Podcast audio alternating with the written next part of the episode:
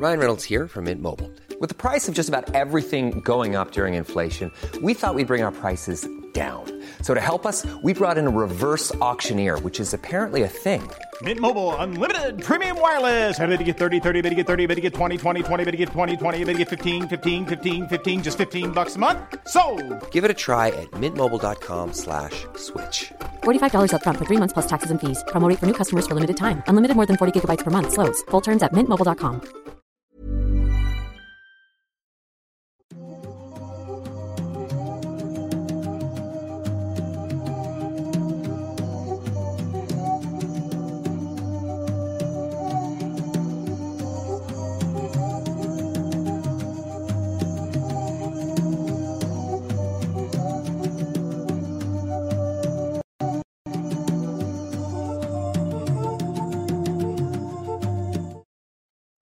Hola, hola a todos, ¿cómo están?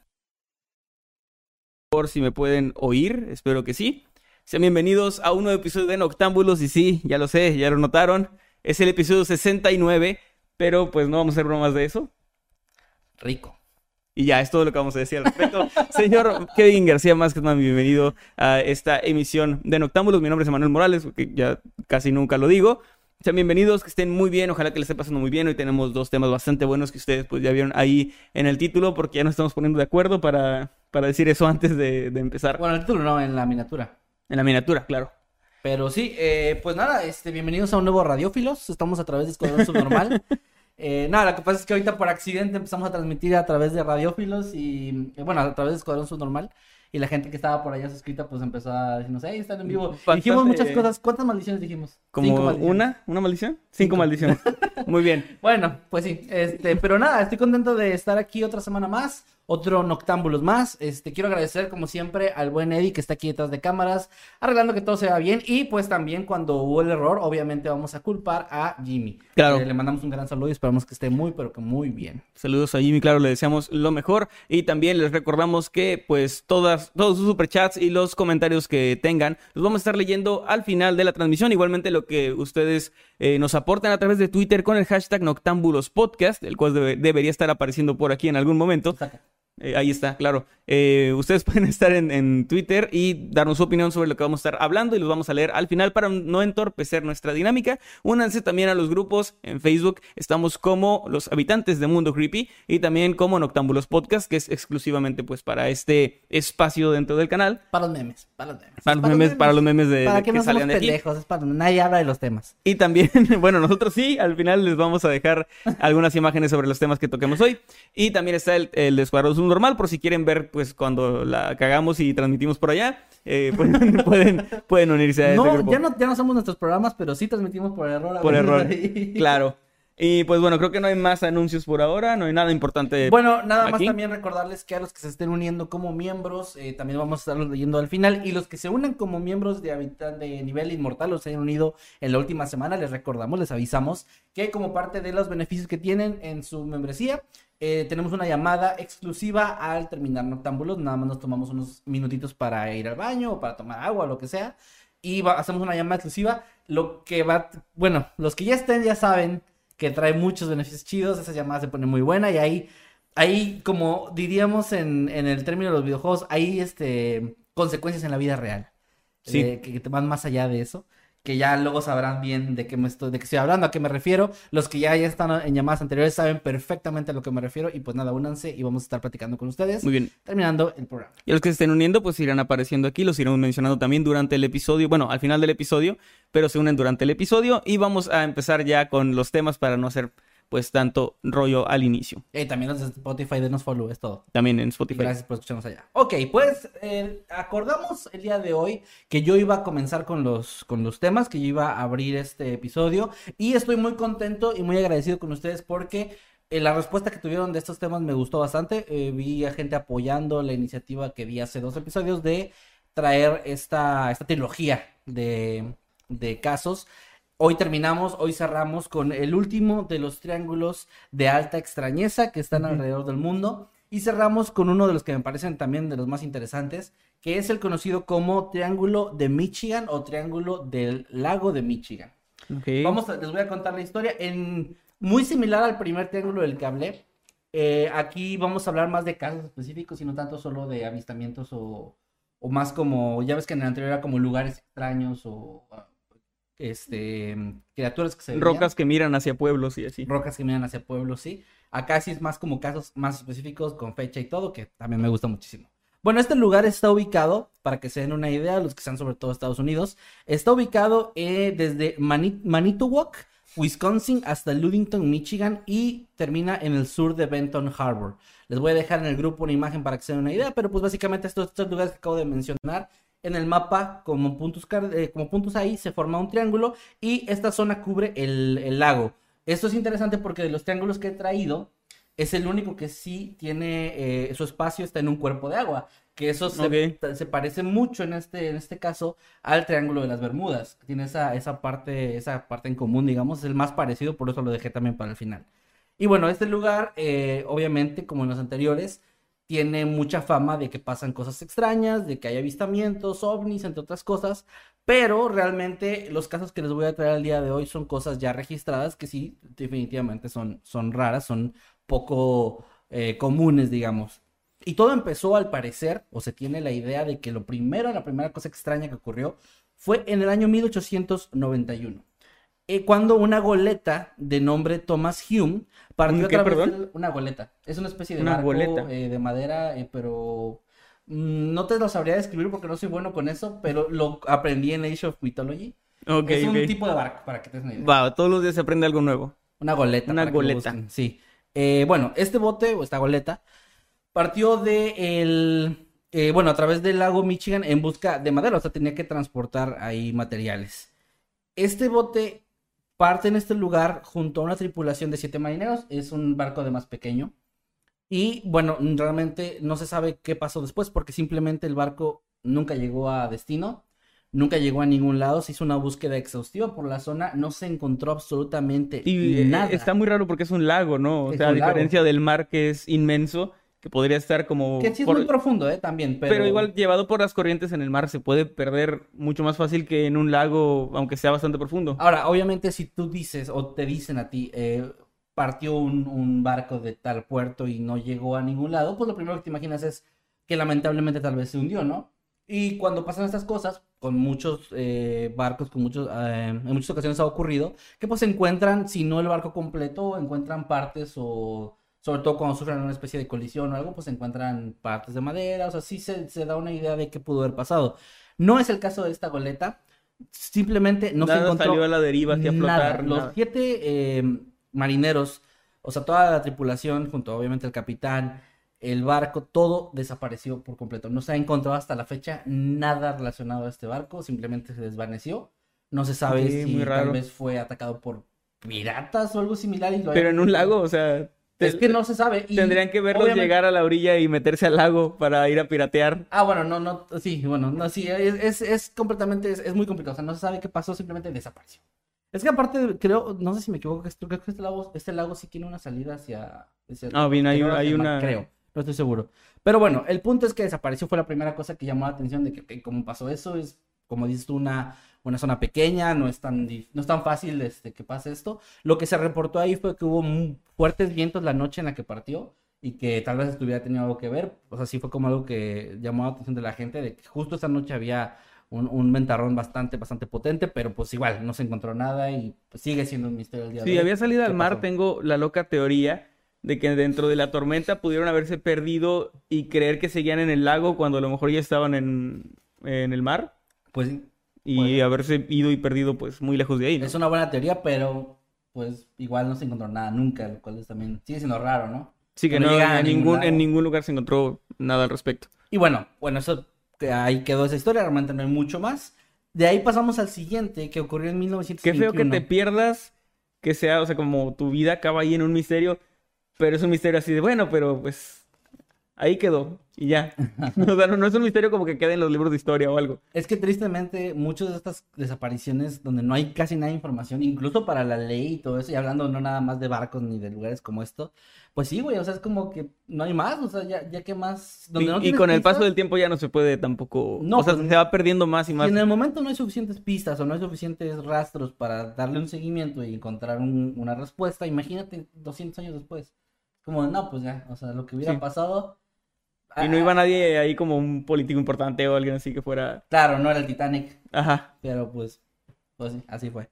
Y bueno, eh, pasando al siguiente, eh, ocurrió en el año 1921 en el barco llamado Rosabel, donde iban 11 personas dentro de este barco, todos miembros de una sociedad llamada Benton Harbor House of David. Suena bien nice, la verdad. Y bueno, estos, es- ellos, ellos desaparecieron en el viaje que hicieron en este mismo lago, pero la diferencia con el caso anterior es que el barco sí fue encontrado. Fue encontrado volcado flotando en el lago, en el lago Michigan. Esto daba a entender, y por cómo estaba dañado el barco, que había sufrido alguna especie de colisión con algún otro barco o algo similar, aunque no se encontraron formaciones rocosas grandes ni nada que pudiera ser natural. No Ujú. Tendría que haber sido algo que estaba ahí, que chocó con ellos y, y que lo hizo, hizo que el barco se volcara. Pero no se encontró ni a la gente, no se encontró ningún cuerpo, no se encontró nada, nada, nada de esta gente, ni tampoco restos del barco. Es decir, cuando hay una colisión, obviamente hay pedazos de madera que salen eh, para un lado o para otro, eh, de- o sea, digamos, se desprenden, ¿no? No Sí. desaparecen. No se encontraron ni cerca de donde estaban, ni en el fondo. Solo el nada. barco dañado, pero El barco no. dañado sin nada más. No, ni nada de madera sí, sí, está muy flotando, raro. Que además la madera flota, entonces eh, sería un poco más sencillo de encontrar restos. Nada, no se encontró absolutamente nada. Eh, este fue el primer incidente que llamó más la atención, que sí fue más por, precisamente porque si el barco sí se encontró, entonces sí se sabe qué pasó, o, más o menos se da una idea de qué fue lo que ocurrió. Pero el hecho de que no se encontraran restos y que la gente estuviera completamente desaparecida llamó mucho la atención. Y lo más interesante de este caso en particular es que años antes, en el siglo anterior, este barco había sufrido un accidente similar y había sido reconstruido. El mismo, el mismo barco Rosabel no se le cambió el nombre, o sea, simplemente se reconstruyó, se arregló y había sufrido un, un accidente similar.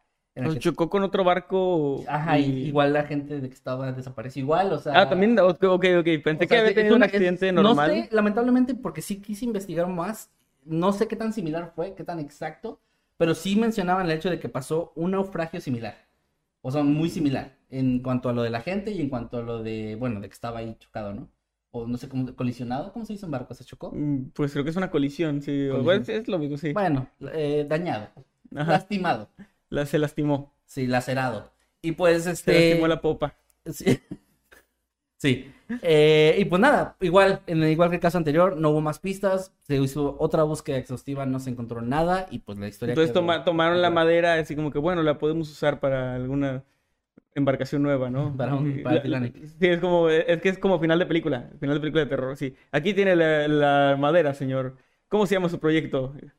Titanic. Y ahí, ahí el créditos. Ajá. Y, ay, perdón, calaverín. Ya moviste Calaverín 3. Ya moví allí eh, a, la- a la calavera. A la calavera. Este, bueno, pasando al siguiente, al siguiente caso que, que ocurrió en este mismo triángulo, vamos a hablar del capitán George R. Donner, que es uno de los casos eh, que se considera pues, más extraño de toda la lista. Y ocurrió el día 28 de abril del año 1937, tan solo unos años después de lo que les acabo de contar. Este capitán desapareció en ese lago junto a, bueno, desapareció de su cabina, no, no, no, junto al barco, después de que guió su barco a través de aguas completamente heladas. El capitán, según lo que dijeron las personas que estaban ahí con él, se dirigió a su camarote a descansar y más o menos tres horas después un tripulante, perdón, acudió para alertarlo de que se estaban acercando ya a un puerto, o sea, ya tenían que hacer maniobras para ir deteniendo el, el barco. Pero Cuando dice entró para alertarlo, me imaginé algo bien fa- fatal. Y es como que ya nos acercamos a un, puer- un puerto. ¡Capitán, capitán! ¡Ya nos estamos acercando a un puerto! No. ¡Ah, capitán! ¡Ah! Y el capitán, ¡ah! Entró, sí, sí. Entró en pánico, Entró y- gritando, sí, gritando y moviendo los brazos. Y el, ¿Quiere yo, ver mi nueva sierra eléctrica y mi máscara? Marinero, estoy un poco nervioso y que entres con tu máscara. bueno, el punto es que entró a tratar, bueno, intentó alertarlo, se dio cuenta de que la puerta del camarote estaba cerrada por dentro, pero no había nadie ahí. Lo curioso es que la, el camarote del capitán no tenía ventanas ni ninguna salida donde él pudiera haber sal, escapado o no sé. Que eh, como que se tenía un desvaneció. Simplemente, exacto, simplemente se desvaneció. Cuando pudieron abrir la puerta, se dieron cuenta de que no estaba y no había ninguna pista de su desaparición. No había nada, no había señales de forcejeo, sus cosas seguían en su lugar, no faltaba nada. Bueno, al menos hasta donde la tripulación sabía, no faltaba nada. No había ningún tipo de ducto o algo así. Nada que se Una de esas cosas de misiles donde pudieran lanzarlo por error de No, torpedo. No, pues no, tampoco. Nada de eso. no. Entonces simplemente desapareció. Y este es, este es el caso más interesante de esa, de, ese tipo, porque aquí solo fue el capitán, no, no la tripulación, no el barco. El barco al final sí llegó, lo pudieron detener, todo bien. Pero pues el capitán simplemente ya no estaba y no se supo por qué. Y tampoco había o no parecía haber razones para que él escapara o se, o se intentara desaparecer. Porque pues tenía una vida normal, o sea, no era una persona que tuviera ninguna razón clara para simplemente desaparecer así. Y pues obviamente tampoco tenía forma, ¿no? a lo mejor era algún ancestro de mi tío Jorge y le dijeron que iba a ser papá. Puede ser, Saludos a mi tío Jorge donde, donde quiera que esté. Donde quiera que ande. En, en la- en el lago Michigan. Y bueno, pues sí, la desaparición se, se trató de investigar, se interrogó a todos los, los pasajeros. No, no hubo nada, no arrojó nada. Y esto me recuerda bastante al primer triángulo que traje, no sé si te acuerdas, que pasaba más o menos lo mismo, de que no hay nada, o sea, de plano no, no es de que parece, hubo rastros, o simplemente gente que desaparece sin ningún rastro, o en este caso hasta barcos completos, gente. Es que está súper raro eso de que no hay ventanas, no hay nada, o sea, porque la, o sea, está cerrado con seguro y eso te da a entender que, adentro, que, ¿no? pues alguien dentro lo, lo cerró y no sería tan raro si hubiera una ventana, si hubiera algún ducto Claro, sí. y dices, no, pues se escapó, no sé, por alguna razón, o se O ahogó. incluso lo secuestraron, o yo qué sé, pero no, o sea, no- no- no Se murió del susto cuando llegó el, el marinero a decirle que, que ya estaban cerca de un puerto. Pues. Puede ser, pero no, no tiene mucho sentido. O sea, que él cerrara por dentro. Esto me recuerda mucho a lo del faro de. ¿Cuál Ah, es el nombre del sí. faro? Que también acuerdo, estaba, estaba cerrado por dentro de la puerta, ¿no? También, y no había nadie. Sí, también es que había tres personas ahí, ¿no? Y que las desaparecieron. Sí, Pero ahí no había ningún triángulo. Bueno, a lo mejor el triángulo amoroso de los trabajadores que estaban ahí, pero fuera de eso no. Ningún triángulo misterioso. Ajá. Bueno, pues ahí queda también el caso del capitán Donner. No se sabe más, no se sabe realmente, no hay más pistas, les digo. Y con esto vamos al siguiente eh, caso que ocurrió en el año 1950, que fue la desaparición del vuelo 2501 de Northwest. Este, eh, bueno, Northwest Airlines, para que me entiendan, este transportaba 58 pa- pasajeros y se estrelló en el lago Michigan. Pues este avión se estrelló ahí. En el momento del accidente, se consideró como el accidente de a- avión comercial, o sí, de un avión comercial más mortal, o el sí, más fuerte, que hubiera en la historia de Estados Unidos hasta ese punto. O sea, Nostradamus. ¡Ja! Así. Sí, nos trabamos, ay, sí, yo lo predije.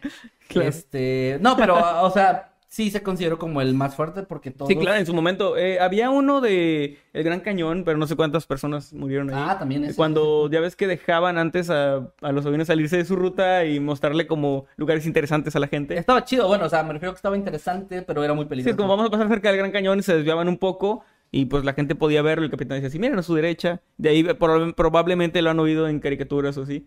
Ese tipo de, de, eh, cosas, ¿no? Pero, pero pasó que como no había un control aéreo tan bueno o tan eficiente como el de ahora, dos aviones chocaron o sea, en el, en el aire, colisionaron y murió mucha gente, pero no sé qué tanta gente. Así que... No, tengo entendido que fue como por los 70 así que... Pues sí, igual pudo haber sido más gente de aquí, pero... Sí, digo, sí, porque eh, hasta ese momento ese era el más... eh, Se consideró en ese momento como sí, el más fatal, ¿no? El más mortal. dice aquí. Ujú. O sea, Bueno, lo que ocurrió fue que el piloto de ese avión acababa de solicitar descender a 2.500 pies debido a una fuerte tormenta eléctrica que azotaba el lago con vientos de alta velocidad, cuando el avión de pronto desapareció del radar.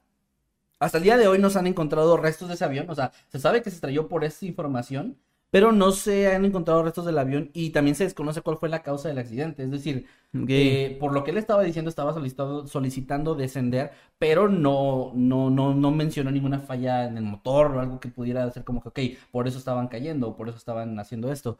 También no es una zona eh, justo ahí que, digamos, no hay tan cerca de ahí alguna montaña o algo que pudiera ser como que hubieran chocado con eso, ¿no? Por, por poca visibilidad o por algo así, nada. Y la cosa más extraña también es de que la gente que estaba en ese momento en los alrededores eh, testificaron que no había ninguna especie de tormenta o ellos no veían ninguna tormenta en la zona. Eso que dijo el piloto no lo veían ellos, al menos fue lo que dijeron en los... Estaba, era un día así normal, o sea, Era un día, pues sí, digamos, normal. Ah, entonces, eso está también es muy interesante. También está interesante. Aproximadamente dos horas después de esa última comunicación con el vuelo 2501, dos policías informaron haber visto una extraña luz roja sobre el lago Michigan que desapareció después de 10 minutos de estar ahí flotando y llevó a algunos esto a especular que todo este caso, todo este accidente y esta desaparición, porque la gente nunca tampoco se encontró, había sido... pues, Tampoco a la gente del avión no la es encontraron. que te digo, se sabe o se cree que se estrelló con el lago por esto que se dijo. Pero Pero, no se no encontró el, el avión. No se encontró la, puedo decir, la, la carcasa del avión, ni nada, ni la gente, nada. Simplemente ahí se perdió la comunicación. El, también se cree que se estrelló ahí porque desapareció del radar en ese lugar. Pero tampoco se supo qué pasó, o sea, se quedó igual como un misterio. Y esta, esta, este testimonio de los dos policías, pues hizo que la gente especulara que se había tratado todo este incidente de algo que involucraba ovnis, o bueno, extraterrestres, o algo similar, por esta luz extraña roja que apareció durante 10 minutos encima del lago. Eh, pero igual, igual que el caso anterior, lamentablemente no se sabe qué más pasó. Ahí quedó, se queda como un misterio también de, de este mismo lugar. Y bueno, para terminar, eh, esto no es un caso en particular, pero es algo que está, den- está dentro de esa zona, está en ese lago, y es, no sé si habéis escuchado hablar de el Stonehenge de América del Norte o de Estados Unidos. Es una Mm, No, creo formación... que no. Me, como que me suena, pero no, no sé. No, que bueno, esta, esta formación rocosa está debajo del agua, está eh, en el fondo del lago, y se descubrió por primera vez en el año 2007. Hay gente que piensa que esta, esta formación extraña, ahorita los voy a describir cómo es, eh, es la causante de todos los misterios y todas las cosas extrañas que ocurren alrededor. O sea, tiene como esa creencia que algo tiene que ver ahí. Es un anillo, o sea, se está formado por un anillo de rocas de 40 pies que descansa, como decía yo, bajo el lago, el lago de Michigan y que tiene una alineación, por eso se le dice así, que tiene una forma, una alineación de, de rocas muy similar a Stonehenge. Por eso se cree que, bueno, es como el Stonehenge de, de Estados Unidos, ¿no? Eh, ah, hubo una persona, un profesor de arqueología subacuática llamado Mark Holly, que en ese mismo año, cuando se descubrió el lugar, dijo que había una serie de piedras eh, dispuestas en un círculo de 40 pies por debajo de la superficie del lago de Michigan y él las estudió.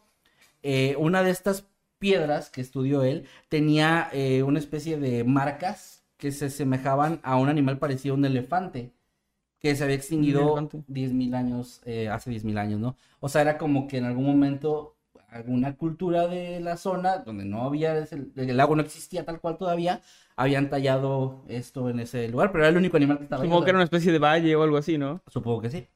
Eh, y bueno, este, esto obviamente se hizo un tanto popular, se, se le dio más investigación, pero pues realmente no se ha encontrado nada más, porque no se han encontrado tampoco restos de algunas civilizaciones en ese lugar, simplemente lo único que hay es la piedra, no hay nada más. Eh, Fíjate que para mi primo eh, Richard también lo único que hay es la piedra. ¿Tienes un primo que se llama Richard? Sí, Ricardo, pero dicen Richard, porque nació en Estados Unidos. bueno, este, Bueno, este, pues sí, solo estaban esas piedras, es que no es una piedra, perdón, son varias, es como la formación de piedras, de rocas, que una tiene esta, este dibujo, este, pues aquí dice tallón, pero no suena bien, de un elefante, de un elefante, o bueno, bueno, una- un animal similar a un elefante, no es un mamut, aquí aclaran que no es un mamut, pero tampoco dicen qué tipo de elefante es, así que pues no, no tengo ni idea, pero hay imágenes en internet que pueden buscar, o que yo ¿cómo se poner. extinguió? ¿Le cayó un avión encima? O... Le cayó una... pues sí, podría ser, Puede ser, puede ser. todo Pero puede ser. Todo puede pasar en este extraño eh, triángulo de Michigan o del lago de Michigan. Y pues nada, este, este incidente junto a todos los que les he estado contando, bueno, más bien esta formación, junto a todo lo que les he estado contando, pues ya le ha dado en Estados Unidos y en el mundo una reputación mm, extraña al lugar, ya se le reconoce, no es tan famoso como el Triángulo de las Bermudas, de hecho ninguno de los que les platiqué es tan famoso como ese triángulo, pero sí se le, se le tiene mucho respeto y se dice incluso hay marineros que, evitan pasar por esa zona si es necesario, que evitan pasar justo por ese triángulo si es necesario, porque ya se le tiene un cierto respeto o un cierto miedo, como le quieran ver. Fíjate que durante mucho tiempo existió el rumor, porque era, era un rumor, de que los marineros o también los aviones, o sea, las rutas de aviones, no, eh, perdón, evitaban pasar por el Triángulo de las Bermudas. Ajá. Y luego supe que era un lugar súper transitadísimo. Se volvió, sí, pues se volvió como una, una atracción turística pasar por Ajá, bueno, aparte de eso, porque por la ubicación, digamos que pues es un lugar por donde se corta bastante camino para llegar a Que diferentes de hecho, puntos. parte de lo que se dice el Triángulo de Bermudas, como desmistificando un poco, desmitificando, sí, es eh, el hecho de que, pues, se ha atribuido mucho que hay muchos accidentes en la zona y así, pero que según hay, es la cantidad de accidentes que hay ahí, todas las desapariciones y todo esto es, una- es normal. Es si lo comparas- proporcional, ¿no? Ajá, si lo comparas con otros lugares y también por la De- cantidad de barcos y de aviones que tienen que cruzar por esa zona. De hecho, vi por ahí una estadística, no tengo los números ni nada, pero por si la quieren buscar, de lugares en el mundo que no son famosos ni hay nada místico ni nada, que han tenido más accidentes o más desapariciones que el Lo- Triángulo de Bermudas en, No en por general. defender eh, la idea del Triángulo de Bermudas, pero sí creo que los casos que ha habido ahí también tienen a ser un poco más interesantes. Claro. Eh, de hecho, me estaría chido. Ay, ya, ya, ya despeluqué.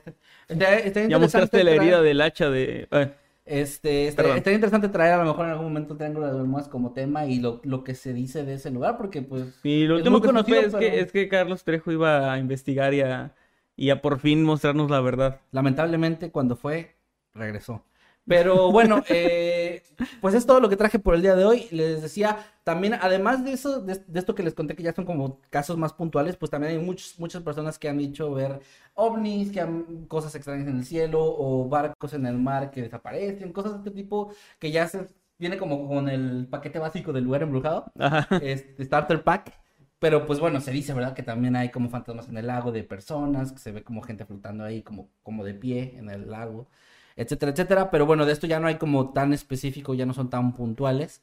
Son nada más los que les traje el día de hoy, pero igual sigue siendo un lugar sumamente interesante. A mí me resulta sumamente interesante, sobre todo por este rasgo en común que también tenía el, el primero de los triángulos que traje, que no me acuerdo si fue el de Bridgetown o el, del- o el otro, pero esto de que desaparece la gente sin dejar rastros, eso se me hace súper interesante porque no te deja nada. Que desaparezca de manera espontánea. No te deja, es que no te dejan ningún, no se puede especular mucho, pero no hay nada. No hay pruebas de que, bueno, es que pudo haber pasado esto, pero ¿por qué no hay nada? ¿No? Porque no hay rastros, porque, como dices tú, no es un área tan grande como para que de plano, como en el mar, que si el mar se pierde algo y si no lo vuelves a ver en la vida. Pero bueno, eh, y es todo el tema que traje el día de hoy. Ojalá que les haya gustado. Con esto doy cierre a esta trilogía de lugares extraños con forma de triángulo. Bueno, más bien, estos triángulos de alta. De alta muy raro. Cosas con forma de triángulo, eso es lo que... Sí, ya sé, fue, fue- lo que fue intencional, hablando. fue intencional. Pero bueno, sí, de estos triángulos de alta extrañeza, como se les conoce en internet, y ojalá que les haya gustado. Ya la otra semana traigo un tema diferente para que ya no sea como de, ah, pinche Kevin, nada más le gustan los triángulos. También me gustan los cuadrados, siempre les voy a traer por los cuadrados más extraños del mundo. Muy bien. O los cubos. Esperamos eso, los cuadrantes. Los cuadrantes. Pero bueno, este es mi tema del día de hoy. Este, ojalá que les haya gustado y pues nada, este, gracias por haber escuchado. Con eso Y- pasamos entonces. Pasamos al siguiente tema, nada más hay mucha gente preguntando algo, ya lo aclaramos. Jimmy pues eh, no estará en Noctámbulos por Oh, un tiempo, sí. pero va a volver, no se preocupen. A ver, eh, para aclarar nada más, para los que están como que no, no lo vieron en su momento el aviso o lo que sea, Jimmy no está ahorita por voluntad propia, él nos pidió eh, estar como en un descanso indefinido y eso es muy importante, gente, porque sí he visto comentarios de gente de que, ay, ojalá que ya en el siguiente esté, o sea, no, no se trata de una semana o dos semanas, se trata de un tiempo indefinido que solamente Sí. él puede decidir cuándo quiere regresar y todo está bien. Sí, es o un, sea, es un descanso indefinido. también no, no queremos que se tome como que hubo algún problema, porque sabemos que estas cosas dan pie a esas, a esas especulaciones.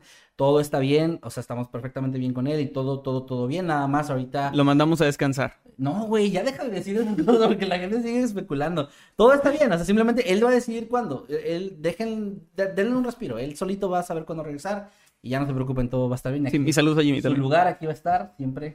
Aunque no esté la silla, porque por cuestiones ¿Qué de, pasa con la silla? Bueno, por cuestiones de logística. Y ahora sí, vamos a pasar entonces con el siguiente tema. Muchas gracias a toda la gente que está comentando. Recuerden que pueden seguir comentando con el hashtag Noctámbulos Podcast en Twitter y también usando pues sus superchats y los comentarios normales que también los estamos leyendo al final. ahí está poniendo Eddie, te amo, Jimmy le puso.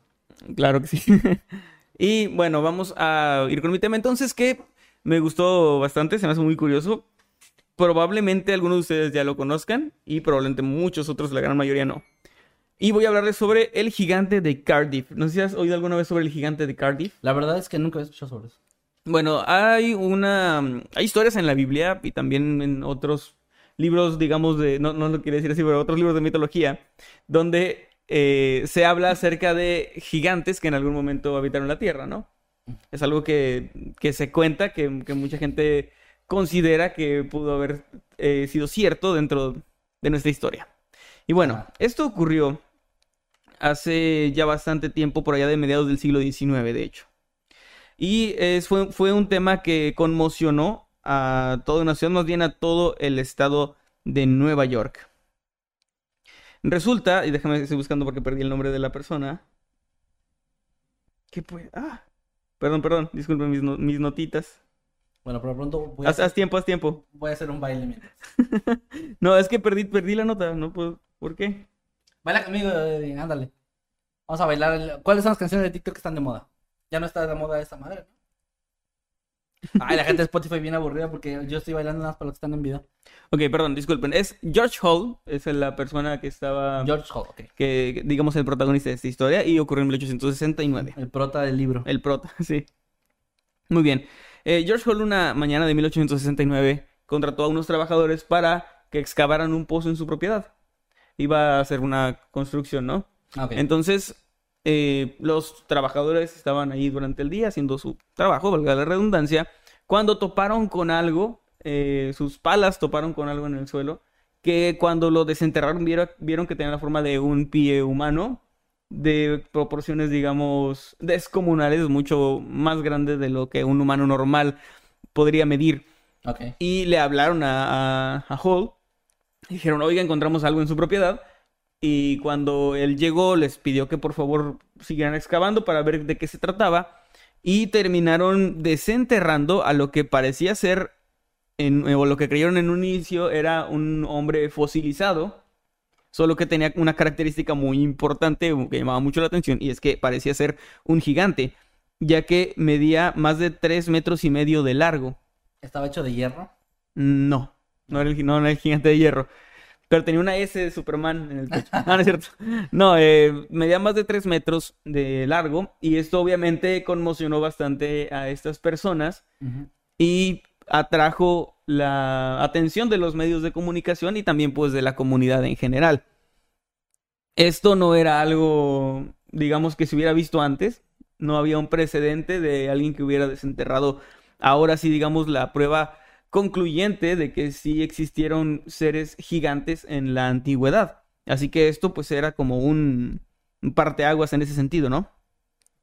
Ahora, el tamaño y el peso de este gigante era demasiado y aún así Hall lo trasladó a Chicago porque quería eh, exhibirlo. Básicamente rápidamente sacó un permiso, yo no sabía que eso existía, pero sacó un permiso para exhibir a, a este gigante. Sí, así de que abro hilo, este, quiero exhibir este Sí, algo que así. apareció enterrado en mi patio. Sí. Y bueno, em, la figura parecía haber muerto como en agonía en la- por la posición que tenía, o sea, parecía como que tenía una, una posición de dolor, como...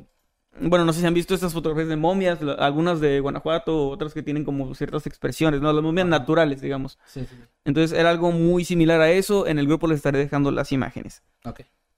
Y una vez que, que colocó la este, este gigante, digamos, en exhibición, puso una carpa, puso bastantes cosas, botanas, Payasos, palomitas. palomitas. Parecía como un carnaval, Pop, pop, básicamente. pop, pop, pop. A Pennywise, el payaso bailarín, este lo tenía ahí. Y bueno, él empe- empezó a cobrar Güey, una entrada. Perdón que te interrumpa, pero suena como lo que haría Homero si encuentra algo así en Sí, su patio, güey. Básicamente, y, y, o sea, fue, y fue con su primo, su primo, su primo William, así de, oye, tú tienes espacio ahí, ¿no? Entonces ahí fue donde colocaron la carpa, hicieron todo esto de, pues vamos a cobrar 50 centavos a las personas para que entren a ver al, al gigante, ¿no? Tomen foto con el gigante. Sí, básicamente, no, no creo que, no dice nada de las fotos, pero creo que aún no estaba perfeccionada la fotografía, entonces era algo nuevo, así que lamentablemente creo que no, no había gente tomándose fotos, aunque sí existían ya las cámaras. Y bueno, eh, pues, le estaba yendo de hecho bastante bien, llegó a, a juntar en esos eh, primeros momentos, digamos, de, de exhibición hasta cuatro mil dólares, que en aquel momento era bastante, Sí. mucho, mucho dinero. Sí, pues si la entrada la cobraban en 50 centavos, 4 mil dólares era un chingo de dinero. Es cierto, era- pues, le estamos hablando de siglo XIX. De hecho, eh, la semana pasada les hice ahí la. Ahora no hice cálculo de la inflación, pero pues más o menos se pueden dar Más una idea de que era muchísimo dinero en aquel momento. Eh, la noticia obviamente corrió como pólvora, te digo, los medios estaban ahí. Y de hecho, algo curioso es que uno de los medios dijo, cuando uno lo miraba no podía evitar sentir que estaba en presencia de un ser grande y superior. O sea, era como que ya ah, Ya, algo ya de divinidad, ¿no? parte de, ajá, de algo divino, algo, una deidad. Eh, estos reporteros obviamente estaban también bastante emocionados y conmocionados sin, sin contar la parte religiosa de las personas que esto obviamente confirmaba todas estas sospechas, si se quieren ver así, de que en la antigüedad pues habían existido gigantes. Le llamaban Goliat petrificado o el Goliat petrificado de Cardiff. Ok. Más simplemente el gigante de, de Cardiff. Yo le hubiera puesto el hombresaurio. Es que está chido, güey. O sea, es, no, no, eres el primero de todos los que había, ¿no? O sea, nunca se había encontrado nada similar. Sí, es cierto. No, el, prueba el hombre, el fósil de hombre gigante. El hombre saurio, a lo mejor. Y bueno, el negocio siguió creciendo. De esos 4 mil, luego se convirtieron en 7 mil dólares. Con O dos sencillas de- aplicaciones. Con dos, senc- solamente con dos horas al día que dedicó ahí a ex- a exhibir. No, pues obviamente no, no dice de horarios, pero supongo que sí era Todo de el todo el tiempo, ¿no? No, y además son algo que sí llamaría mucho, mucho la atención. O sea, que iría mucha gente. Ahora, los 7 mil dólares fueron en los primeros 20 días de exhibición. Menos de un mes ya había juntado esa cantidad de dinero. Es un montón de dinero. Sí, Incluso para estos tiempos, 7 mil dólares sigue siendo un montón de dinero. Sí, sí, sí. pero sí. para aquel momento era básicamente ya había resuelto su vida, ¿no? Este, eh, este hombre, digamos, de negocios. Sí, era un hombre, era un hombre de negocios. Y bueno, eh, de, de repente ya no se vistió como granjero, ya era así como un hombre de, de- de traje de negocios. De Se volvió white. Básicamente sí. Se empezó a tomar, bueno, eh, fotos con, bueno, No, no, con el gigante. Eh, entonces, Hay touch a gigantes. eh, se acercaron personas, digamos, empresarios, que le ofrecieron dinero. De hecho, le ofrecieron 30 mil dólares por los derechos de exhibición del gigante Ok. y 75% de las acciones, digamos, de- del negocio de, de exhibir gigantes. A chinga.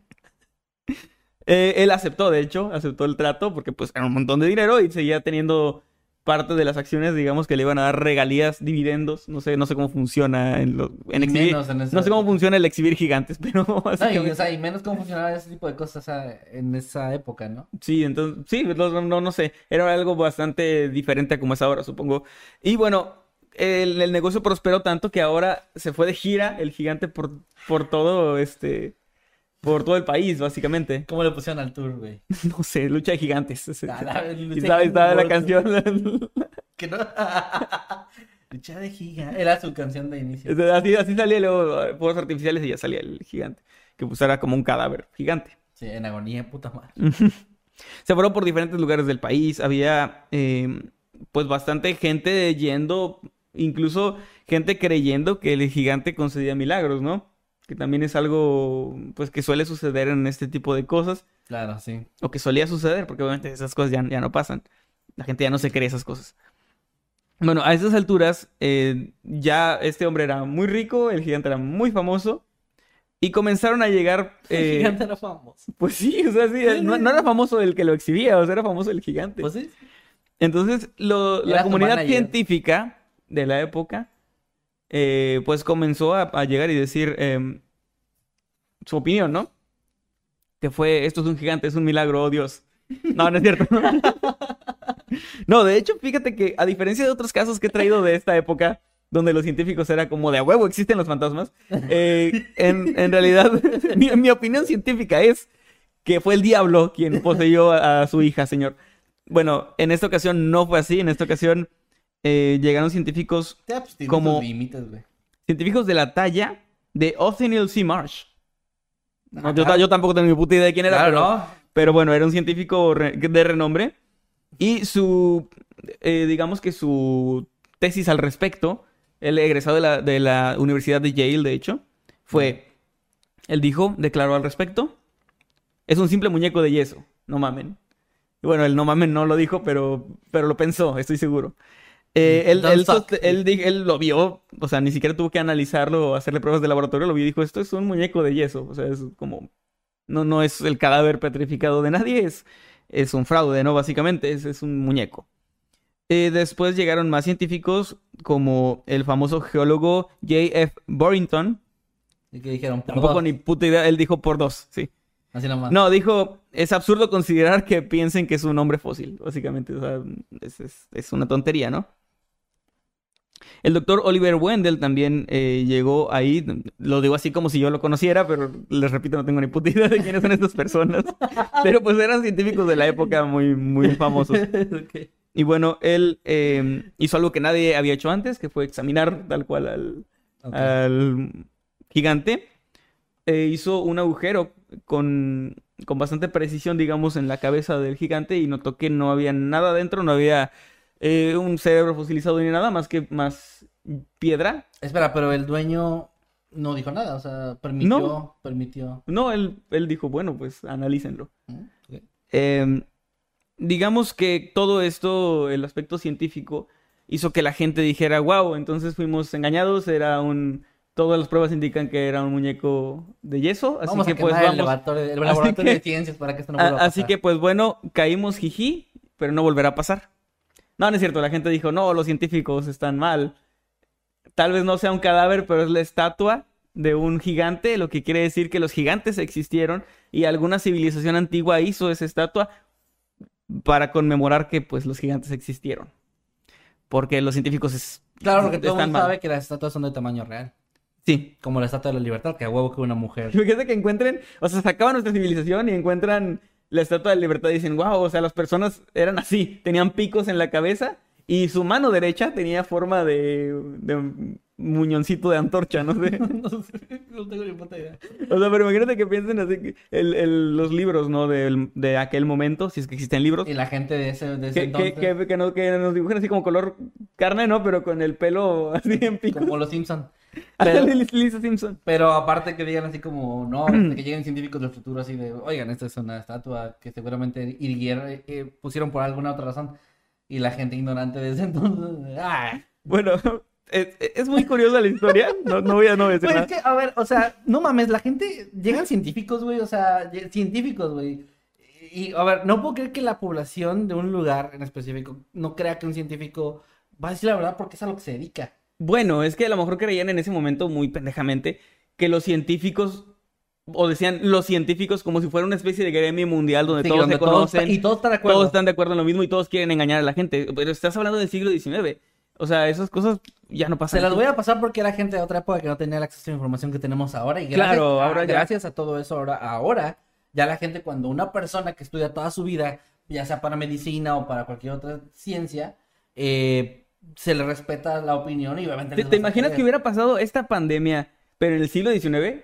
Habría gente diciendo, no, esto no existe, eh, me quieren quitar el líquido de las rodillas, pendejadas así. No mames. No, dirían estupideces de que no es real, de que lo inventaron. Sí, de que es que yo ya desperté. de que así. todos los gobiernos se pusieron de acuerdo, porque a huevo que todos los gobiernos se ponen. No se pueden poner de acuerdo por un tratado de libre comercio que funcione, pero sí para que crea una pandemia. Pero bueno, eso es, o sea, estamos especulando Pero bueno, eso, es lo que hubiera pasado en el siglo XIX. Obviamente ahora, ahora mismo, pues eso no, no ocurriría de esa manera.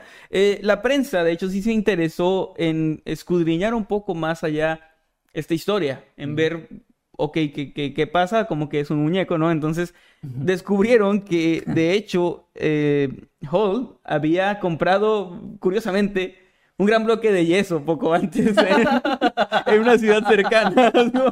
que él transportó, en- que transportó él mismo, así como un bloque gigante que llevó a su propiedad. Los vecinos viendo cómo esculpía al gigante. Pues sí, yo lo vi pasar con un bloque de yeso gigante, pero no creo que tenga que ver con, con el gigante que encontraron. Bueno, todo había empezado, o sea, finalmente él, él confesó y un poco se burló porque lo hizo, en un inicio no era para ganar dinero, o al menos es lo que él, él dijo, era porque había tenido, había ido a Iowa a visitar a, su- a una de sus hermanas y ahí se puso a platicar en una de esas pláticas coloquiales con eh, un, no quiero decir, bueno, un hombre religioso, ¿no? Mm. eh, representante de una religión. Y él le contó acerca de los gigantes y de que si habían existido. A lo que Hall dijo, no, claro que no. Entonces se pusieron a discutir al respecto y él desde entonces no se quitaba la idea de que hay gente que cree en esto, así que Ah. sería interesante jugarles una broma, ¿no? Y se lo, lo llevó, lo llevó muy lejos y luego cuando vio que podía sacar dinero, obviamente siguió sacando dinero. Y cuando lo descubrieron fue como que, ah, pues sí, era mentira. Pero no trató nunca de seguir con Pero la una mentira. mentira divertida. Y que al final no es eso, la- las mentiras. no era así. Bueno, No, em, digamos que él no trató de llevar eso más allá. Sí, Simplemente lo descubrieron y- y fue como que, ah, sí, Ok. sí, sí, los estafé. Pero yo les robé, pero ustedes me robaron el corazón. Ah, Fue lo que pero les sí dijo. es muy noble. Y bueno, había tenido ayuda incluso. ya a lo mejor le quitar el nombre de Noctámbulos y le ponemos al, al programa Referencias de los Simpsons. Eh, el 10 podcast. El podcast. Muy bien, eh, cu- cuando se descubrió todo esto, para cuando se descubrió todo esto, perdón, Stonks. ya le había salido competencia a Hall. Ah, Y es que un hombre dedicado al negocio del espectáculo, llamado Phineas Barnum, había mandado hacer una réplica de la estatua y había cobrado por verla diciendo que este era el original y que el otro tenía la copia. No, este gigante es el, es el original. Y este sí es un cadáver de verdad. Lo que pasa es que el otro sí es una estatua porque este hombre es un estafador. Básicamente. Ok. Ganando mucho, mucho dinero de la gente que pues le, le creyó que, que él tenía el gigante original. La gente que estaba decepcionada diciendo, ay, nos engañaron. Después dijo, ah, es que claro, tiene sentido. Lo que pasa es que ese sí es porque los gigantes existieron. Entonces, ganó mucho dinero al cabo de eso. De hecho, Hall denunció a este otro hombre. Esa es mi estafa. Me robó mi estafa. No mames. Y bueno, el juez desestimó todo, fue como que ya no mames, no se vayan de sus casas.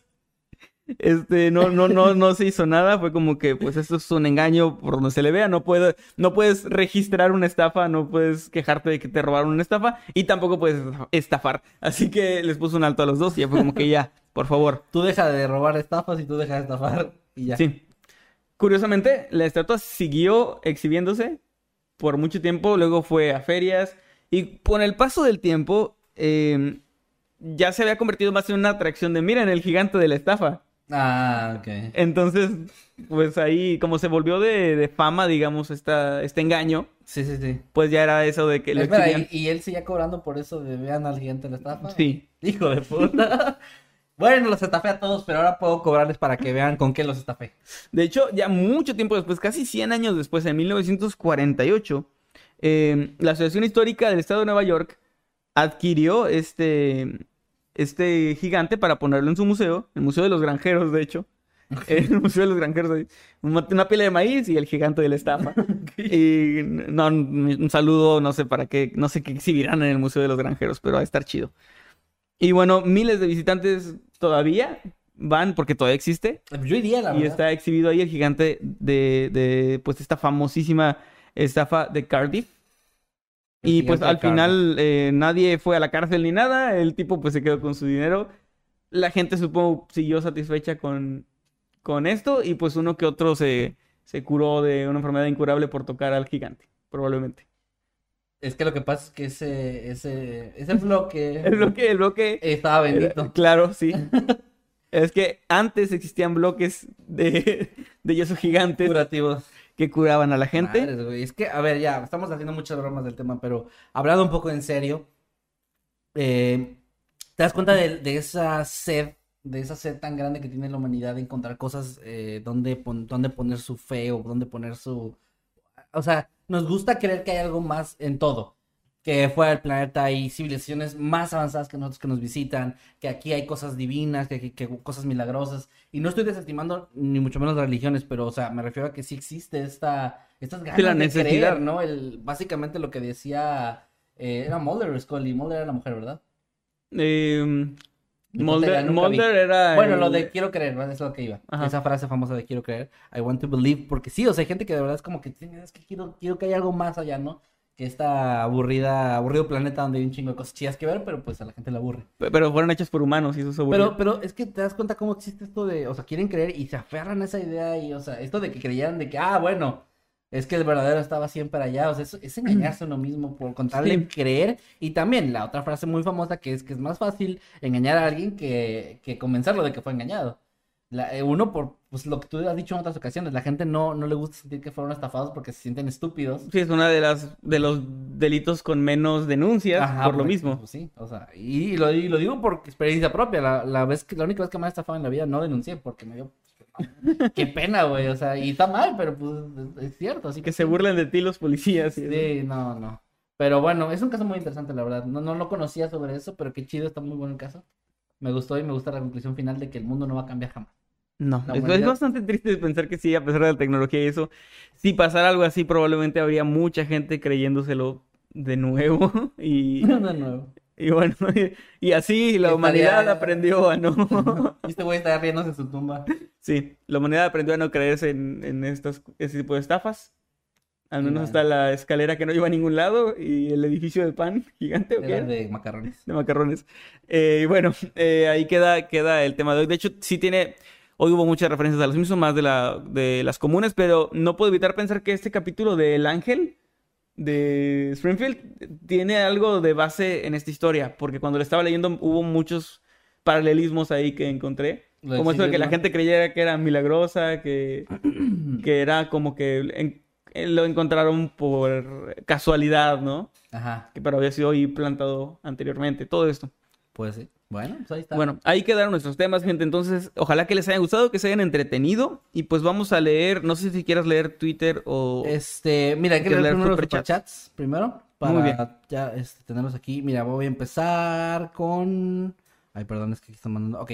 El primerito que tengo aquí es de Fernando Pérez. Muchos saludos, que nos mandó 200 pesos. Muchas gracias. Y dice: para un refresco genérico sabor coca. eh, para el papucho de Eddie. Unas gomitas para el Kevin. Y una orden de tacos para Emanuel. Uy. Veré la transmisión al rato, que voy a mimir. Ah, muy bien. Ahorita está mimido, Fernando, pero muchas gracias cuando Des- lo veas. Descansa, Fernando, y voy a disfrutar mucho esa orden de taquitos. Voy a disfrutar sus Ya tengo como- mucha, mucha hambre. Las voy a gozar como no te puedes imaginar. Muchas gracias, de verdad. Un saludo a Raúl Alberto, que acaba de convertirse en habitante infernal. De hecho, eh, pues Raúl no, sí, sí, se acaba de unir. Pensé que había renovado. Es que a veces aparece así, no, Ah, pero no sé. no, sí, sí. Pero sí, acaba de unirse. Bienvenido, Raúl, que eh, disfruta mucho de los emojis. Si estás, eh, si estás aquí en vivo, pues ya puedes comentarlos. Muchas a partir de gracias. ahorita. También a Masketsimi 2.0 que nos mandó 50 pesitos, gracias de verdad. Y dice, me duele mucho, pero hashtag fue culpa de... eh, Perdón. hashtag fue culpa de... eh, Dice, hashtag fue culpa, fue culpa de, fue culpa de Jimmy. Fue culpa de Jimmy. Bueno, Masketsimi, eh, gracias por su chat. Perdón que me trabaron un poco al leerlo. Diego, Saludos. Diego Ramón Díaz Mendiola, muchas gracias, nos manda 5 euros, me parece. Dice, cuando la semana pasada dijisteis que todos tenemos un poco de Jimmy dentro de nosotros, no sabía que practicabas canibalismo y, y os habéis comido. Era una referencia a los Simpsons también, de Sí, hecho. era la- como todo lo que decimos. como casi todos, sí. Este, gracias Diego, muchas gracias por el super chat. También gracias a Meme Parreño que nos mandó 10 pesitos. Meme, muchas Ey, gracias. Meme. Que estuvo aquí la semana pasada. Vayan a visitar su canal, por favor. Así está como Meme Parreño. Ha estado subiendo ahí también. Subió una trilogía de videos de shots, de Sí, desapariciones. de triángulos famosos, No, de, de donde, chinga. de donde Kevin se chingó el guion. Sí, este. Saludos, Meme. Perdón por no dar crédito. No, no, está haciendo de desapariciones y está muy chido. El último que, que grabó está muy bueno para que lo vayan y lo vean. Saludos a Meme. También Jesús Santos, un saludo, nos manda 10 mil. ¿Eran colones o no? COP, COP, no eran pesos chilenos. Pesos colombianos, ¿no? ¿Sí? Sí, Oracle. Pesos colombianos. Bueno, saludos a Jesús Santos. No, no puede ser que llevamos años ya con Noctámbulos y no nos aprendemos eso. Dice, hola chicos, eh, por lle- llevará rato queriéndoles mandar un super chat y por fin puedo hacerlo. Me podrían mandar un pequeño saludo. Cumplí años el jueves. Claro que sí, Jesús Santos. Un saludo para ti. Muy feliz cumpleaños. Ojalá que te hayas pasado increíble con eh, tus seres queridos, los que pudieran estar ahí contigo. Y pues sabemos que seguimos en, en estas épocas difíciles, así que que pues hay- hayas tenido un, un muy feliz cumpleaños dentro de estas medidas. Felicidades, ojalá que te hayas pasado genial, que hayas comido mucho y que hayas abierto muchos regalos. Y si no, exígeles a tus familiares que te den regalos. Y hablando de días jueves y de cumpleaños, el canal cumple ya ocho años, el próximo jueves de haber sido creado, haber pero sido creado. como eh, tuvimos video. video el jueves, no sé, bueno, sí, les podemos decir, ¿no? Tenemos planeado algo ahí especial para ese video, no es un especial tal cual, pero hay ciertos cambios, hay renovación como cada año acostumbramos a hacerlo. Ah, se viene algo chido. Y se viene, se viene algo, un anuncio muy, muy chido muy pronto, pero todavía no También, pero nada. eso no podemos decir nada. Aún no, estamos con el candadito en la boca, pero también va a ser parte de esta celebración. Digamos, va a ser parte de este mismo mes. Y de hecho lo aviento de una vez. Antes de que acabe el mes, vez, antes de que acabe el mes, se viene ese anuncio. O sea, en abril se, eh, se va a venir ese anuncio muy importante. Ojalá que, que estén ahí al pendiente y que les guste. gran anuncio y pues celebrando nuestro aniversario con cambios como ya los tenemos un poco acostumbrados a los que tengan más tiempo en el canal. Se vienen cambios interesantes y pues que les van a gustar mucho. Sí. Y otros van a decir no, que estaba mejor antes, pero aún así. Ay, no importa. Bueno, Isabela N. Henderson nos mandó 20 pesitos, muchas gracias. Y dice, estoy bordando mientras los escucho. Salúdenme, Hugo. Isabela, un saludo y ojalá que no te distraigas y no te vayas a lastimar o algo. Eh, Eso- ten mucho cuidado. De bordar está muy cabrón porque tengo una tía que, que le gusta mucho bordar y es como muy preciso y siempre me ha parecido que si lo intento algún día voy a fallar estrepitosamente, pero se me hace muy interesante cómo, o sea, no sé, se ve y se ve muy chido el resultado también. También, ahí un Saludo, Isabela. saludo, Isabela, que estés muy bien. También un saludo a Jesus R que nos manda 20 pesitos y dice, puedes volver a decir, ay, esta grasa no se quita. Ya lo dije. Ya lo dices. Gracias, Jesus, un saludo. Eh, los frijoles que Jimmy no se comió, nos manda 50 pesitos, muchas gracias. Y dice, hola chicos, hoy mi mujer y yo los veremos mientras cenamos juntos en un rato. Que tengan una excelente semana, saludos a los tres. Y Red Manuel es la onda, que por cierto, bueno, primero que nada, saludos a ti y a tu esposa. Eh, provecho, que se la pasen muy bien. Ojalá que el capítulo les esté gustando, les haya gustado. Y también que tengan una bonita semana. Pero también quiero hacer el comentario de que no sé por qué la gente está pensando que es rojo. No, es rosa. Es rosa. Es rosa, está pintado de rosa el señor Manuel. De. ¿Eh? No sé. De, de- Sí, rosa. Bueno, vas. Alarcón, Alarcón Vanessa nos manda 140 pesos. Muchas, muchas gracias. Dice, amo verlos mientras me maquillo o estudio. Están muy eh, presentes en mi vida y los admiro mucho. Carita feliz. ¿Podrías saludarme el hermoso e infravalorado Kevin? ¿Por qué infravalorado? A lo mejor hablo con mis papás. Y, Un dedique- saludo y, a- de- y dedicar un baile cool. Lo amo. Ah, claro, pero ya bailé hace rato. ¿Qué bailo ahora? No sé, otra cosa. No tengo ningún baile. Ya se me acabó mi repertorio de bailes. Por eso estás infravalorado, güey. Voy a hacer un da. Saludos, Vanessa, que estés muy bien, gracias. Este, porque yo estoy infravalorado, la verdad. Sí, no me valoras lo suficiente tú. Ni tus papás. Ni mis papás. Saludos a mis papás. Y gracias, Vanessa, de verdad, muchas gracias. Ah, ok. Flor Fox nos mandó 30 pesos argentinos y nos mandó una perita que está haciendo ejercicio. Creo que es un mensaje subliminal para ti, que la gente está diciendo que está engordando. Sí, creo que sí. Eh, pero muchas gracias, Flor, por el, por el super chat. ¿Es el último? o ah, Eh, la naranja de Jimmy también nos manda 20 pesitos. Muchas gracias. Dice, conclusión, la ciencia nunca tiene la razón. Es la única conclusión Básicamente. aceptable en este programa. En este programa no aceptamos las leyes de ningún. De- no respetamos las leyes de la termodinámica. Ningún- Luis y Rebeca nos mandan 20, 20 pesitos, muchas gracias. Y dice, solo presumiendo los dos meses y Eddie en modo wife.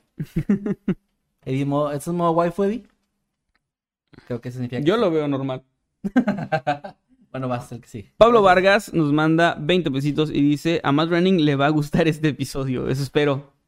Ojalá que sí. Ojalá que sí. Saludos a Matt Groening. También aquí a Cochi Bochi que nos mandó 10 pesitos, no nos deja mensaje, pero nos mandó ahí en superchat. Muchas, muchas gracias. Un saludo. Gracias, Y Cochi me voy a leer, eh, si quieres leer el chat y yo me voy a leer tweets. Muy bien, también eh, acaba de llegar un super chat de Pablo Vargas. Ah, no, espera, eso ya lo leí. Es que lo, es que lo en el chat de nosotros aparecía antes. Perdón. Ah, bueno. Pero igual, saludos de nuevo a Pablo Vargas y a Matt Groening. Igual un saludo, sí. A Matt Groening, si nos ve. Dice acá, Eddie y Emanuel parecen idols y Kevin es el manager. Hashtag Noctámbulos Podcast, dice Lu. Llegó un super chat de Jesus R de 20 pesitos y dice otra vez, pero esta vez entra en el personaje, please. De lo del Ah, ok. A ver, es como que está así, dice. Ay, esta grasa no se quita. Pues es que es así, ¿no? Pues no me va a salir como al señor Humberto Vélez ni de broma. Pero Dice pues. acá, Jazz, hashtag Yasmin, digo, arroba Yasmin Tomo. Ganas de que Eddie Secker deje de bailar pasos de TikTok y baile un coro de Twice. ¿Qué es eso? I have a bed. I have an apple. Ahí está. Ah, hágalo conmigo. Apple bueno, bed. I have pineapple. Pineapple bed. ¿No? ¿No lo yo no, pero, pero soy un reboomer, así que... ahí ya, ya la- la- Yo la, yo la he oído. Creo que sí sé cuál es, pero no estoy seguro. Bueno, eh, ¿vas a leer un comentario? Sí, claro que sí. Aquí Pito de Burro, un saludo a Pito de Burro. Dice: eh, No hagas caso, chico, este tipo de chistes tampoco, porfa, ¿qué? Están engañando a alguien ahí. Ah, ok, creo, que está así. Bueno, voy a leer un... Ah, no, es Atenea, perdón, que le habló a, Pito de Burro. Que dice: Bueno, oh, eh, saludos ahí por a, su- a sus, sus problemas que tiene ahí. Mariana dice en Twitter, no amo a ese tipo, siguió haciendo plata con esa estafa, hashtag Noctámbulos Podcast. Ahora, fuera de joda, qué necesidad de creer en que hay algo más, ¿no? Pues es lo que decía yo. Pero Ah. pues ese tipo es un genio, o sea, es un genio comerciante, Stonks. Airi Ross, creo que así es como se pronuncia, nos manda 30 pesitos, muchas gracias. Dice: ¿Y por qué decidieron teñirse el cabello? No sé, no sé de qué hablan. Eh, Mira, bueno, a ver, siempre ha sido tu cabello. Sí, bueno, pero dijimos que, que si llegaba en un super chat íbamos a contestar. No. Que no podemos contestar. Ah, sí. Así que, Cierto, cierto. así que, Air Rose, gracias por preguntar, pero no podemos responder hasta la próxima semana. Ya sabrán la próxima semana que... Y no tiene que ver con el aniversario del canal, no tiene nada que ver. No, no tiene nada que ver. Eh, Lexi dice, como nadie lo ha dicho, Kevin, te amo. Si mañana aparezco muerta, ya sabrán por qué. Ah, chinga. Eh, hashtag Noctámbulos Podcast, Lexi. Gracias, este, el cariño va de vuelta. Saben que también los quiero mucho. Y no sé por qué, porque dice que va a amanecer muerto. No, no digas. dice acaso... Nadie puede amanecer muerto. No, o sea, bueno, puedes amanecer, pero no amaneces. Bueno, no, no puedes despertar muerto. No Sí. puedes despertar si estás muerto. Si O estás muerto, amanecer estás- muerto si puedes. Pero no amaneces tú, amanece el Oh. mundo, ¿no? Así puedes ti. perecer, pero no fallecer. Ah, ya. Hermano, Eh, tienes mucha razón. Ok, acá dice so- socialismo y lo que surja. Hashtag Noctámbulos Podcast. El gigante de Cardiff se llevó al manga y luego el anime en la versión de Ataque de Titanes. No sé. Eh, Creo que se refiere a porque son gigantes, ¿no? Pero a lo mejor sí tiene que ver, güey. Ah, no sé. Bueno, tengo dos preguntas, dice Luisa. Uno, ¿por qué la una calavera tiene nariz de payaso? Porque quedó. Número dos, Eddie, nos casamos, te mantengo. Hashtag Noctámbulos Podcast. Ay, suena tentador, Eddie. Porque quedó. Ah. Eh, bueno, va dos. Román J, muchas gracias. Nos acaba de mandar eh, dos dólares y dice la cantidad de memes que va a haber de Eddie. ¿Cierto? Totalmente cierto. Y también Alarcón Vanessa nos manda 60 pesos y dice: Qué chulo se ve Kevin hoy. Ay, gracias, muchas gracias. Ya ves si te valoran. Pues ahí está, yo no dije que estaba infravalorado, me dije. No, lo dijo Alarcón Vanessa también en otro. Ah, sí, cierto. Dice acá el niño que cuida más que niñera. Ni Twitter ni YouTube me avisó del directo, pero merece la pena haber entrado por los temas. Es un gran nombre. Y al precioso Eddie con su tremendo look. Hashtag Noctámbulos Podcast. Sí, el niño que cuida más que niñera. Está chido, más que de hamburguesa ahora. Eh... ok, acá Seven pone hashtag Noctámbulos Podcast. Kevin hablando de triángulos, muy sospechoso. Y ponen el ojo, el triángulo con el ojo aquí en mi, en mi cara. Illuminati. Soy Illuminati. Ay, no debía haber dicho eso. Bueno, si amanezco muerto, ya saben por qué fue. El gigante de Wells ya lo predijeron los Simpsons, dice acá como tú, Ajá. y demás. El Eddie haciendo los bailes de teñas de Toys me da mil años de vida, dice Cochibochi. El Eddie anda haciendo TikToks, dice Luis. sí, es que está como en formato vertical aquí en la pantalla. Sí parece como que anda Y en parece TikTok. que anda haciendo un TikTok. que anda haciendo algún, algún, challenge ahí. ¿Algo más que quieras leer, señor Manuel, antes de irnos? Mm, sí, a ver, eh, vamos a ver. Atsiri Sofía Medina López dice: Olvídenlo. Así nomás. Sí. Ah, Es que está, eh, así comentarios sin contexto de Noctámbulos. Eh, na- Pablo mandó un superchat. Naga, Nagareboshi Odyssey dice: Claro que no se tiñeron el cabello, están en Super Saiyajin fase Dios. Hay un, un superchat de Pablo, ¿no? Sí, Pablo Vargas nos manda 20 pesitos. Dice: Jimmy apareció desaparecido. no puedes aparecer desaparecido. Ah. Sí puede. Dicen acá, Eddie, eh, Milagros dice, Eddie y Emanuel ahora son mis idols favoritos. Jaja, los amo. Hashtag Noctámbulos. Eh, Dead Bunny 354 no me va a dejar, no me va a dejar dormir. Dice: Emanuel es. ¿Qué soy? Emanuel es, ¡hurra! Emanuel es... Bueno, pues Emanuel es. bueno, pues sí, eh, soy. Bueno, Sí. pues creo que con eso ya llegamos al final de este programa. Eh, los temas me gustaron mucho el día de hoy. Ojalá que ustedes también. Ojalá que se hayan divertido, que se hayan pasado bien. Eddie, ¿tienes algo que decirle a la gente? Nada. Bueno, Eddie es hombre de pocas palabras. Pero ahí lo pueden seguir en todas sus redes sociales como arroba Secker. Eh, a ver, déjame ver si no me equivoco para decirlo bien. Es Twitter, Twitch, Instagram y OnlyFans. Y TikTok también. También sí. Y OnlyFans. Eh... Mira, de- perdón, Dead Bunny 354 dice: Emanuel es el favorito. Gracias. Ah, ya puedes dormir. Ya puedo dormir en paz. Eh, bueno, ¿Tú eres Emanuel? ya otra duda existencial. ¿Eres Emanuel? no, pero no es una pregunta. O sea, es tú Ah, eres Emanuel, me lo estoy diciendo. Ok. Vaya, o sea, sí, Emanuel es Emanuel, tiene sentido. ¿Pero qué, Emanuel? Bueno, ahora sí, chicos, perdón. Eh, gracias por todo. Síganos en Spotify, síganos en Twitter también. ¿Dónde lo encontramos, señor Masketman? A mí me pueden encontrar en todas mis redes sociales como arroba Kevin Masketman. Eh, por favor, síganme en TikTok porque ya estuve subiendo algunos videos. Ahorita no estoy subiendo porque no tengo camioneta. Pero, o sea, tengo que moverme para, para ir a la oficina. Pero este, voy, a, voy a retomar eso pronto y estoy subiendo el contenido de terror. Y pues gracias, gracias por su apoyo, gracias por estar aquí. Les mando un gran saludo y un abrazo. Emanuel, ¿a ti dónde te puede encontrar la gente? Me, encu- me encuentran como arroba Emanuel-Night en todas partes, en Instagram, Twitter y TikTok, que son todas partes, lo demás no existe. Así que ahí me pueden encontrar y pues les mando un saludo y nos vemos después. Pues cuídense mucho, chicos. Gracias a los que nos escucharon a través de Spotify. Perdón por todas las referencias visuales que siempre hacemos. Pero sabemos que es más cómodo para algunos escuchar mientras están manejando o haciendo otras cosas. Y así rápido, que- pues... Ah, no, perdón, continúa. No, bueno, gracias. Nada más ahí que si nos pueden dar follow nos ayudaré mucho y les mandamos un abrazo. Pues algunos ah, saludos así rapiditos para CreepyDoll69, Aria B, Lesam PD también un saludo, a Isabel Olmedo, Dead Bunny 354 de nuevo, a Luis y Rebeca también, María HO y Profe Flor también, King Jesse o Jesse. Muchas gracias a todos ustedes. ¿Cómo va a ser Obviamente Jessy, güey? Pues obvio es Jessy. es con es que es con Z. Igual. J-E-Z-Y. Ah, entonces es Jesse. Bueno, eh, saludos a todos ustedes. Eh, obviamente no podemos saludar a todos, pero pues un saludo general, un saludo a todos los que piden saludos. Sí, saludos a Yoshi. Bueno, cuídense Y mucho. Nos vemos la nos próxima vemos. semana con otro episodio en vivo de Noctámbulos a las 8 y pico. Cuídense mucho y un abrazo. Bye. Adiós. Nos vemos en la llamada de los miembros ahorita en unos minutos más. Cuídense mucho. Bye. Adiós, Superman. Bye, bye. ¿Cómo era? ¿Así va? No sé de qué hablas. Ay, claro que sí. Todos vimos chavales. ¿O no?